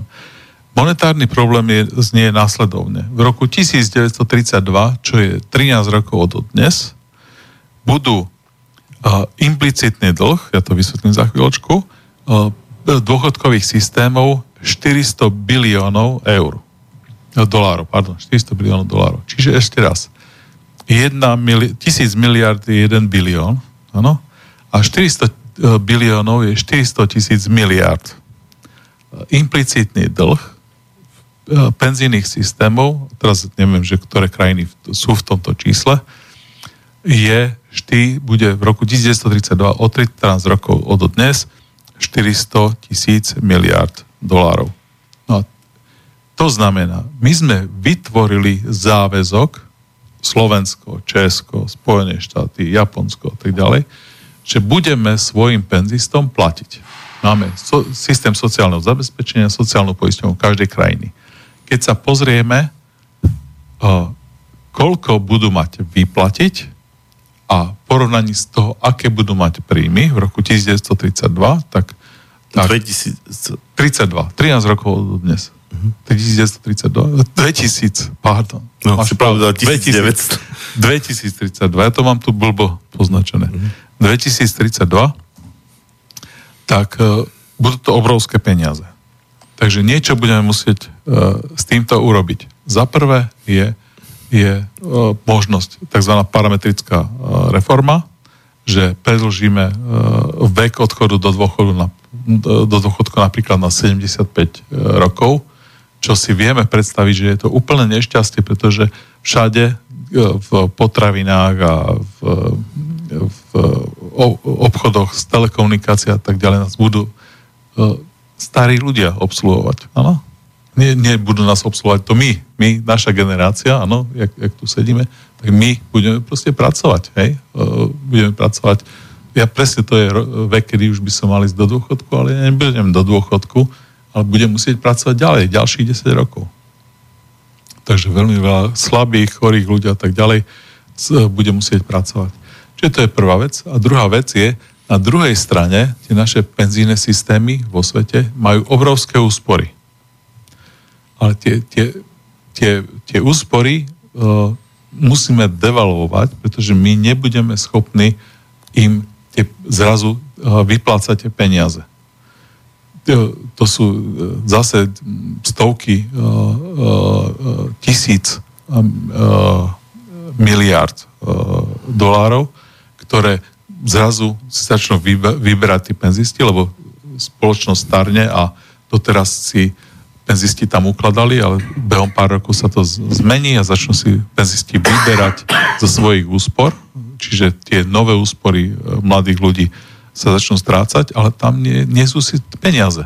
My sme ich momentálne prejedli a tie projekty neboli úspešné, ne, nedávajú dostatočnú dividendu a zrazu tie peniaze nebudeme schopní vyplácať tým penzistom. Tak čo sa musí urobiť? Musí sa devalovať peniaze. Tie súčasné doláre, eura sa musia infláciou, potrebujeme povedzme 70, 80, 90% znížiť cenu peňazí. Teraz nehovorím o ja, o, o mne alebo o nás dvoch, hej, hovorím o ekonómoch a hovoríme o spoločnosti ako takej, že my ne, si nemôžeme dovoliť tie úspory, ktoré teraz sú v peniazoch, v druhom pilieri, treťom pilieri, v, v 401 k pláne v Spojených štátoch a v penzínnych systémoch v Belgicku. Tí majú 350 tisíc na jedného uh, belgického pracujúceho. Majú úspory celoživotné v nejakých uh, životnom poistení a v dôchodkovom uh, pilieri. Týchto 350 tisíc im nebudeme schopní vyplatiť naspäť. Musíme tých 350 tisíc zdevalvovať povedzme na 35 tisíc, na desatinu z toho, hej, na 10%. No a čiže potrebujeme zničiť súčasné peniaze. infláciou a napríklad tak, že zostane kontinuita, že euro bude existovať, len e, kilo chleba nebude stať ako teraz, povedzme euro, ale bude stať 10 eur. To je jedna možnosť. A potom 350 tisíc, čo má človek nasporený, budeme môcť vyplatiť. Akože to bude mať úplne inú hodnotu. Ale bude to mať inú hodnotu, hej? Hmm. Takže v tomto spôsobe euro môže uh, ďalej fungovať. To isté s dolárom, to isté so švajčarským frankom, to isté s japonským jenom. Devalovať to. Hej? Je, no, poď. Som ťa teraz no? prerušil, pretože strážim trošku čas. Čiže dajme si teraz prestávku a po nej to dopovieme. Dobre. Takže e, tretia pesnička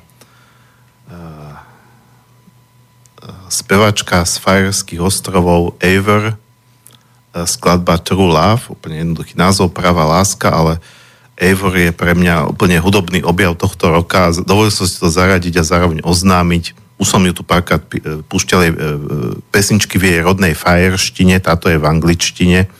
Dovolím si oznámiť, že v novembri bude Eivor mať koncert v Bratislave, takže ak vás toto zaujíma hudobne, tak si to vygooglite a možno sa na tom koncerte uvidíme.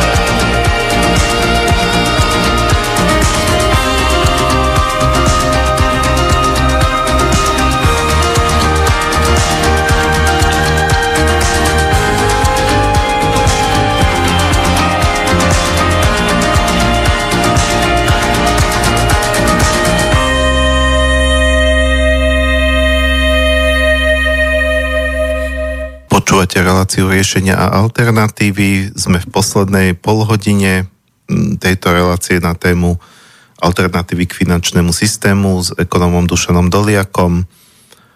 Stále máte možnosť e, ozvať sa či už e, na telefón 0951 153 alebo na e-mail e, studiozavinač slobodnyvysielac.sk No a my sme vlastne to rozprávanie prerušili pesničkou, takže vlastne môžeš pokračovať e, alternatívy k peniazom, alebo čo, ako by sa tie peniaze, alebo fungovanie peniazy uh-huh. mali zmeniť. Čiže e, začal som tu odpoveď tým, že, že prečo musíme e, niečo robiť s tými peniazmi. Hej. A, na ceste medzi o, ter, terajškom súčasnosťou a devalvovanými peniazmi o 80-90%. Uh, samozrejme, čo sa bude diať, že ľudia budú strácať, uh, budú vidieť, ako sa im scvrkávajú tie ich úspory. A tá prvá vec, čo sa stane, že veľa ľudí vo veľa krajinách napadne, že poďme na nejaký, hľadať nejaký alternatívny spôsob. A budú uh, sa snažiť pre tú krajinu zvoliť iný, inú menu alebo iný spôsob, e, alternatívny e, finančný systém. Čiže to je prvá vec, čo sa bude diať. A druhá vec, aj v krajinách, kde sa nezmení ten systém, čiže Američania zostanú na doláre a Švajčari na svojom franku, tak veľmi veľa ľudí bude hľadať uloženie svojich peňazí do niečoho iného. Budú hľadať uloženie napríklad do kryptomien, alebo do zlata, alebo do niečoho podobného a čas peňazí sa proste premiestni do, do, týchto, do týchto nástrojov. No a teraz sa pozrime, že, že aké, sú to, aké sú možnosti. Za prvé, e, máme zlato. Hej? Je to spomenené na začiatku, aby sme sa k tomu nemuseli vrácať. Zlato je veľmi dobré, že rastie e, posledných, ja neviem, 100 rokov e, cena, minimálne odkedy e, sa e, E, zmenil systém, že sa uvoľnila pevný kurz 35 dolárov e, za jednu uncu, e, uvoľnil prezident Nixon. Odvtedy, odtedy to zlato rastie na dnešných, myslím, že 1600 dolárov, 560 alebo nejaké takéto takéto nejaké číslo. Takže zlato narastlo o, o tisícky percent, hej? No od roku 71. Zlato samozrejme ako uloženie je, je veľmi dobré, ale na bežné transakcie je veľmi zlé, pretože musíte deliť. Hej? Potrebujete mať zaplatiť mrkvu, potrebujete zaplatiť a, a, toaletu, čo je dnes väčšinou 50 centov alebo 20 centov a to zlato nie je dosť dobre deliteľné. Ďalšia vec je, že potrebovali by ste mať všade váhy a, a merať a potom, keď máte zase zhromaždiť, tak budete mať e, zlomky zlata. Je to nepraktické, tie peniaze sa, papierové sa presadili kvôli tomu, že, že má, to, má to svoj e, zmysel.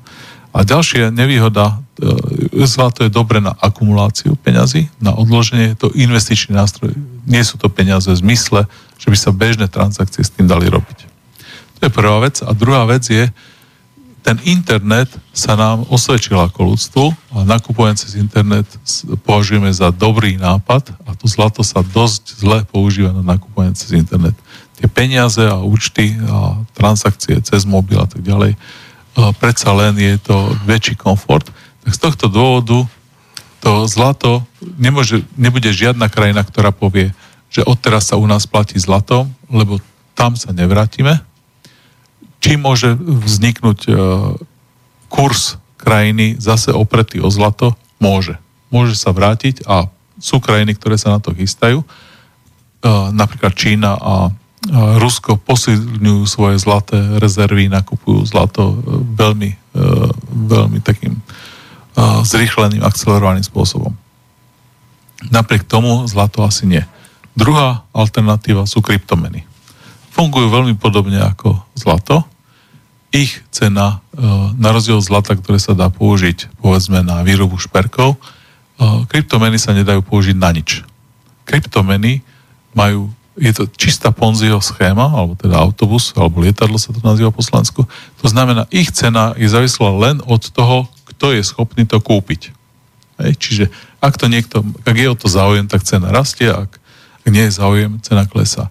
Z tých vlastností, ktoré majú peniaze, a ako, ako je napríklad e, vhodnosť na transakcie, e, nemajú vhodnosť na transakcie, lebo ich cena tak kolíše, že behom dňa sa zmení o veľa percent, tak keď si človek kupuje CD za bitcoiny cez internet, tak vlastne nevie, za akú tú cenu kupuje, lebo kým tá platba prebehne, tak, alebo kým sa mu dostane do rúk to CD, tak môže to 10, 20, ale aj viac percent tá cena sa pohybovať. Čiže je to zlé aj pre ten obchod, ktorý si nemôže plánovať maržu a je to zlé aj pre toho človeka, ktorý si nemôže plánovať, že vlastne koľko to stojí. Druhá vec je, že zase z vlastnosti peňazí je, že je to miera hodnoty a to kryptomeny nemajú z toho hľadiska, že, že keď sa opýtame napríklad, že čo asi stojí táto ojazdená Octavia, tak keď človek sa na to tak pozrie a opýta sa, z ktorého roku, koľko má najazdené, tak vie povedať, že tak 4000 eur bude stať. Hej? A poviem, dobre, fajn. A teraz mi to povedz v bitcoinoch a nikto nemá predstavu, že koľko to stojí v bitcoinoch, lebo nikto nevie si to prerátať cez ten kurz. Proste bitcoin ako miera hodnoty je veľmi zlý, nevieme si predstaviť. To bitcoin veľmi kolíše, dlhodobo cena ide hore, cena ide dole, čiže na odhad uh, ceny, na odhad hodnoty veci sa veľmi zle používa toto a tieto dve vlastnosti, keď už pominieme e, ďalšie, ako sú transakčné náklady, kde Bitcoin je veľmi drahý a stojí veľmi veľa energie ho prevádzkovať, spôsobujú to, že kryptomeny sú nevhodné na, na bežnú fungovanie štátu. A teraz sa ma ľudia pýtajú, a čo keď sa urobí štátna kryptomena? Keď niektorý štát urobí kryptomenu, ktorá sa bude ťažiť a ktorá sa bude čoraz ťažšie ťažiť, až na úroveň, že to nebude mať zmysel ťažiť, tak štát môže urobiť to, že rovno vyhlási, že máme obmedzenú monetárnu bázu. Napríklad naša monetárna báza bude 4 miliardy bitcoinov a, a hotovo. A ďalšie sa nedajú vytlačiť. Proste to nikdy neurobíme.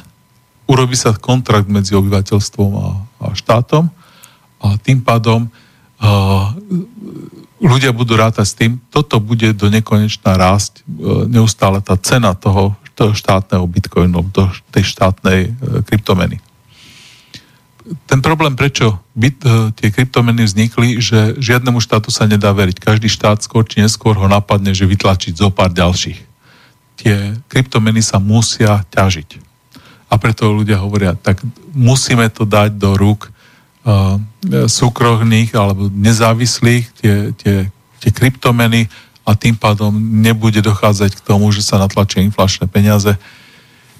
Tie inflačné peniaze majú svoju krásu. Keď sa vrátim k začiatku relácie, tak som hovoril o tom, že ten systém, ktorý e, neustále tie peniaze znehodnocuje, kde dochádza k inflácii a kde uh, tie úspory sú znehodnotené, umožňuje tomu, aby ten, tá krajina hospodársky v zmysle HDP rástla. Je to prepojené, že ak by sme mali menu, ktorá je veľmi tvrdá, nedá sa znehodnotiť, tak skôr či neskôr budú veľmi znehodnotené časti obyvateľstva, ktoré peniaze vlastnia, bude dochádzať k veľkej nerovnosti v danej krajine a e, nerovnosť znamená stagnáciu, aj, veľkú korupciu a podobne. Jo, mali sme to, mali sme tu, uh, mali sme tu feudálny systém, mali sme tu ranný kapitalizmus, kde sme si už toto vyskúšali a nefungovalo to. V, v, rámci, v rámci progresu sme sa vždy došli k tomu, že krajiny, kde majú systém, že môžu tlačiť peniaze a znehodnocovať a robiť nejakú hospodárskú politiku, tak skôr či neskôr prevalcovali tie ostatné uh, krajiny. Žiaľ, to znehodnocovanie peniazy, znehodnocovanie úspor má svoje čaro a zatiaľ sa to uh, tie krajiny, ktoré to tak robia, tak uh, uh, vyhrávajú. Takže zatiaľ sme z alternatív zmenovali zlato, zmenovali sme kryptomeny. Čiže kryptomeny aj zlato časť ľudí si tam bude šetriť, aká časť a koľko a v jakých časových intervaloch, to je čistá špekulácia. Tých kryptomien je 49, zrejme vzniknú aj nejaké štátne, Facebook pripravuje kryptomenu a podobne. Vzniknú, uh, nie je to úplná alternatíva v zmysle, že, že očakávam, že do budúcnosti, že, že to uh, bude uh, prevládajúci uh, spôsob uh, menového usporiadania vo svete. Ďalšia, ďalšia alternatíva je, že sa začne využívať menový kôž, ktorý má Medzinárodný menový fond. To sa volá SDR, Special Drawing Rights, a že sa urobí pevný kurz medzi šiestimi uh, najvýznamnejšími menami, ktoré sú v tom menovom koši. Uh, dolár, uh, euro, švajčarský frank, jen, čínsky yuan a ešte niečo tam je. Britská libra. Hej, čiže tieto, týchto šesť tam je v nejakom pomere veľkosti ich ekonomik a veľkosti používania týchto mien a povie sa, že týchto šesť mien a, a to SDR, e, že budú mať nejaký výmenný kurz a de facto sa dostaneme k svetovej mene. Táto mena, ktorú som teraz spomínal, bude znamenať vlastne, že všetkých tých šesť mien bude mať pevný vzájomný kurz a E, že, že vznikne nejaký systém založený na to, že máme vlastne jednu svetovú menu, ano, ktorá sa bude mať 6 mien, 6 rôznych názvov, ale vždy to bude SDR. Čiže ja keď si budem kúpať Libru, alebo platiť niečo Librou, tak de facto bude existovať presný prepočet, že budem to schopný zaplatiť aj v dolároch. Ten, že pevný kurz bude vlastne tých mien voči sebe. Ten systém zase boli myšlienky, niektorí ekonomii to, ekonomii to preferujú. Môže ten, tá myšlienka vzniknúť, keď bude veľká hospodárska kríza. Vlády budú tlačené. Áno, urobte niečo, urobte niečo a oni prídu, že tak tento, vyťahnú tento nápad a dohodnúť sa a, a budú to tlačiť. Vždy ten štát má právo na monopol, môže povedať, v akej mene sa budú uh, účtovať, bude sa účtovať v danej krajine a takýto systém toho SDR by uh, umožňoval to, že vlastne máme pevné účtovníctvo vo väčšine krajín na svete, ktorí by tento, uh, tieto peniaze používali. Táto mena by bola taká silná, že, že by bola, že by bola celosvetovo vlastne všade by sa začala využívať. A je jedno vlastne, či by ste mali, či by sa to volalo ako Libra, či by tam bola kráľovna na tom, alebo dolár.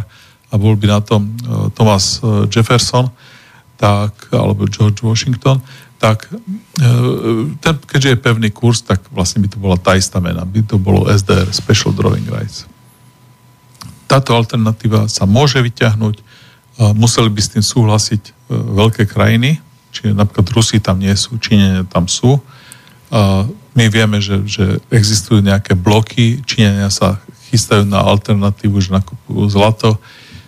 Či do tohto pristúpia alebo nie, je vec politiky, náhody. Má to zmysel, znižia transakčné náklady napríklad. Nebudeme mať riziko e, menové medzi, e, pretože všetci budú automaticky platiť special drawing rights. Bude to veľká nevýhoda pre Američanov, pretože oni o to monopolné postavenie doláru by prišli týmto spôsobom. Tie ostatné meny by e, vlastne začali čerpať výhody toho dolára, ale tým pádom tým ostatným krajinám, napríklad Číňanom, Juanom, by sa to mohlo páčiť. Takže uvidíme, či táto myšlienka sa presadí a do akej e, miery. Potom sú ďalšia možnosť, ktorú som spomínal, je z, e, napríklad tá, fixná monetárna báza. Tie krajiny to môžu vyhlásiť, aby uspokojili svojich ľudí a povedia, už nikdy nevytlačíme žiadne peniaze, do akej miery obyvateľia budú veriť, že nikdy e, bude znamenať nikdy a že o 5 rokov sa na to nezabudne, lebo týchto nikdy sme počuli veľmi veľa. Napríklad obyvateľia Veľkej Británie, keď počas druhej svetovej vojny Veľká Británia potrebovala peniaze, tak e, vytlačili dlhopisy, ktoré sa volali konzoly a tie konzoly, to je taký dlhopis, ktorý do nekonečná má pevný výnos, čiže povedzme no, nejaký 5% výnos A od roku 45, 46, 47 a tak ďalej ste mali dostávať 5%. No, samozrejme Veľká Británia pár rokov po druhej svetovej vojne vyhlásila, že bude konvertovať konzoly na normálne dlhopisy. Čiže tí ľudia dostali namiesto tých konzol normálne dlhopisy, ktoré postupne sa devalvujú a dnes tá Libra je znehodnotená a všetky tie konzoly, ktoré niekedy mali svoju cenu a zabezpečovali človek vlastne až do smrti príjem, áno, keď si kúpite takúto, takýto nástroj, tak e, vlastne sa znehodnotili. A, čiže týchto zmien zažili tí ľudia e, v tých vyspelých krajinách veľmi veľa, vedia, že na, ten, na tú vládu sa nedá spolahnuť, že dlhodobo vždy poruší svoje sluby. Čiže to bola pevná monetárna báza. Samozrejme, to isté sa týka aj pevného úroku. Čiže by sa vyhlásilo, že centrálna banka požičiava komerčným bankám odteraz za 5%, a centrálna banka bude mať právo tlačiť peniaze alebo stiahovať peniaze z obehu, ale nie systémom, že, že bude meniť ten, túto úrokovú mienu, mieru. Hej? A zase ľudia by sa museli e, prispôsobiť na to, že dochádzalo by k krízam a tak ďalej, ale už by centrálna banka neintervenovala, pretože doteraz v posledných dvoch krízach tie centrálne banky to urobili zle v roku 2001, keď páskla technologická bublina, tak príliš znížili úroky, zase to je veľmi odborná debata, a v roku 2008 nielenže znížili úroky, ale začali aj tlačiť peniaze, začali s kvantitatívnym uvoľňovaním. Takže aby sa toto zamedzilo, zase môže to prísť krajiny, ktoré to vyhlásia a môže sa stať, že, že, že toto tam bude fungovať a teraz, keď sa vrátim, tak všetky tie veci, ktoré som spomínal, môžu navzájom koexistovať na úrovni, že v jednej krajine funguje to a v druhej funguje to. V ktorej krajine a ktorý nápad prevládne, nikto nevie. A ďalšia e, možnosť je, že budú koexistovať aj v rámci nejakej krajiny. Čiže v rámci krajiny budeme vidieť, že síce bude štátna mena, e, dolár, alebo frank, alebo euro, alebo slovenská koruna, a ale napriek tomu budú, bude sa platiť napríklad, jak sa to deje vo Vietname a v Číne, že keď sa kúpujú nehnuteľnosti, tak sa dohodne vždy, že, že je to 500 gramov zlata plus neviem koľko uh, uh, um, vietnamská mena sú som teraz zabudol dongy, hej, a neviem koľko dongov. Takže uh, táto, uh, táto uh, tieto kombinácie, že, že uh-huh. zaplatím niečo bitcoinami alebo bitcoin plus zlato alebo tak, môžu koexistovať v rámci nejakej krajiny. Ja by som sa ešte na záver spýtal, máme už len nejaké posledné 4 minúty. Uh-huh. Uh, aký je tvoj názor na lokálne meny? Uh, viem, že to väčšinou, teda, čo to povznikalo, ak to niekde povznikalo, tak to boli povedzme nejakí miestni nadšenci, ale treba viem, že niekde v Nemecku existuje nejaký, hej, Chimgaver, to je taká známa ano. lokálna mena, ktorá ano. funguje už tak trošku regionálnejšie a dosť veľa. A e, malo by význam, keby treba toto aj štát zobral a povedal, že je tu teraz možno, že ja neviem, celý Žilinský kraj, že si spraví Žilinskú korunu, e, alebo Orava, Oravskú a že, že ty, e, e, dokázalo by toto nejakým spôsobom podporiť tú lokálnu ekonomiku? Um, alebo asi alebo skôr ide, o tie, ide skôr tie väzby a v podstate tie lokálne väzby môžu v pohode fungovať aj na, na iných menách, ktoré sú teda... Teraz si predstavme, že som minister financí a príde za mnou niekto z Žilinského kraja a povie, že my by sme to chceli v Žilinskom kraji používať takú menu. Pre mňa by to bol problém, že nedokázal by som plánovať peniaze, ani príjme, ani výdaje. Hej, ľudia by si tam účtovali a predávali by daňové priznanie a platili by dane v mene, ale ja ju nedokážem plánovať. Ja potrebujem naplánovať e, pre Žilinský kraj, pre policajtov, učiteľov a neviem čo, platy v, danej mene. Ak by oni robili aj to, že platia e, platy štátnych zamestnancov a, a, a súkromných zamestnancov v danej mene, ono by to bolo de facto odtrhnutie sa. V tej chvíli ja by som prestal mať Uh, stal by som sa ako v Európskej únie, keď máme menu jednu, euro, euro ale uh, niek- krajiny majú svoju tú fiskálnu politiku, tak to takisto, ale opačne by sa mi monetárne utrhol ten Žilinský kraj. Čiže ako pre ministerstvo financí by to bola veľká komplikácia a zrejme aj pre ostatné ministerstva. Hej, keď nejakých policajtov platíme v lo, lokálnej žilinskej mene a nejakých policajtov platíme v, v euro alebo slovenskej korune a tak ďalej. No ale povedzme, že keby to bola alternatíva, že, že neznamenalo by to, že teraz celý, celý ten región prejde na tú miestnu menu, ale bola by to popej, popej bežnej, proste len na, na, na nejaké toky fina, finančné v, v, vo, vo vnútri regiónu. Hej. Kľudne by som povedal, vyskúšajte si to. Už aj sme sa v nejakých reláciách bavili o tom, že ak by sa to účtovalo, čiže zaučtovalo by sa to v, v tých XROčkách, akciovkách ako vlastníctvo kolku, čiže ja by som vlastnil cenný e, peniaz, áno, tú miestnu žilinskú menu, zaučtoval by som si to ako kolok a zase predaj by dochádzalo ku kurzovým e, rozdielom viem si to predstaviť. Áno, je to niečo, čo by kľudne sa mohlo umožniť a ministerstvu financií by to nevadilo. Patrilo by medzi tie alternatívy aj to, že by sa v rámci toho frakčného rezervného systému začalo to zase sprísňovať? Určite je to jedna vec, čo by sa mala urobiť, lebo z frakčného systému 1 ku 8 sme sa do, dostali aj 1 ku 100 alebo nejak tak. Čiže teraz je tá veľmi veľmi málo prísne je to, ale sme vo fáze, keď robíme to kvantitatívne uvoľňovanie, snažíme sa rozpútať infláciu. Vo chvíli, keď bude inflácia, prvá vec, čo napadne tie centrálne banky, že sa sprísnia podmienky pre poskytovanie úverov a uvidíme vyššie úrokové miery a uvidíme to, že tie, uh, tá frakčnosť, ten, ten pomer uh, toho koľko peňazí sa môže vytvárať, sa veľmi, veľmi sprísni. Mm-hmm. Dobre, musíme končiť, e, takže e, ďakujem, že si prijal pozvanie do relácie. Ďakujem za pozvanie. Už nechám na poslucháčov, e, koľko im to dalo. E, posledná skladba bude uh, od symfonického projektu alebo takého moderného symfonického Two Steps from Hell. Skladba sa volá Sacred Melody alebo Tajná melódia. Je to vlastne instrumentálka, aj keď trošku s takými vokálmi v pozadí.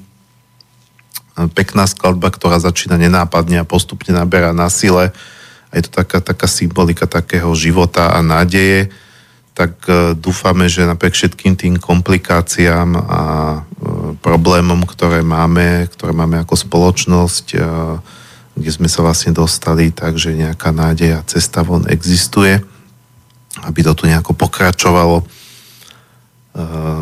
Takže Lúčim sa s vami, lúčim sa aj s tebou, Dušan. Ahojte. A lúči sa s vami aj Martin Bavolár.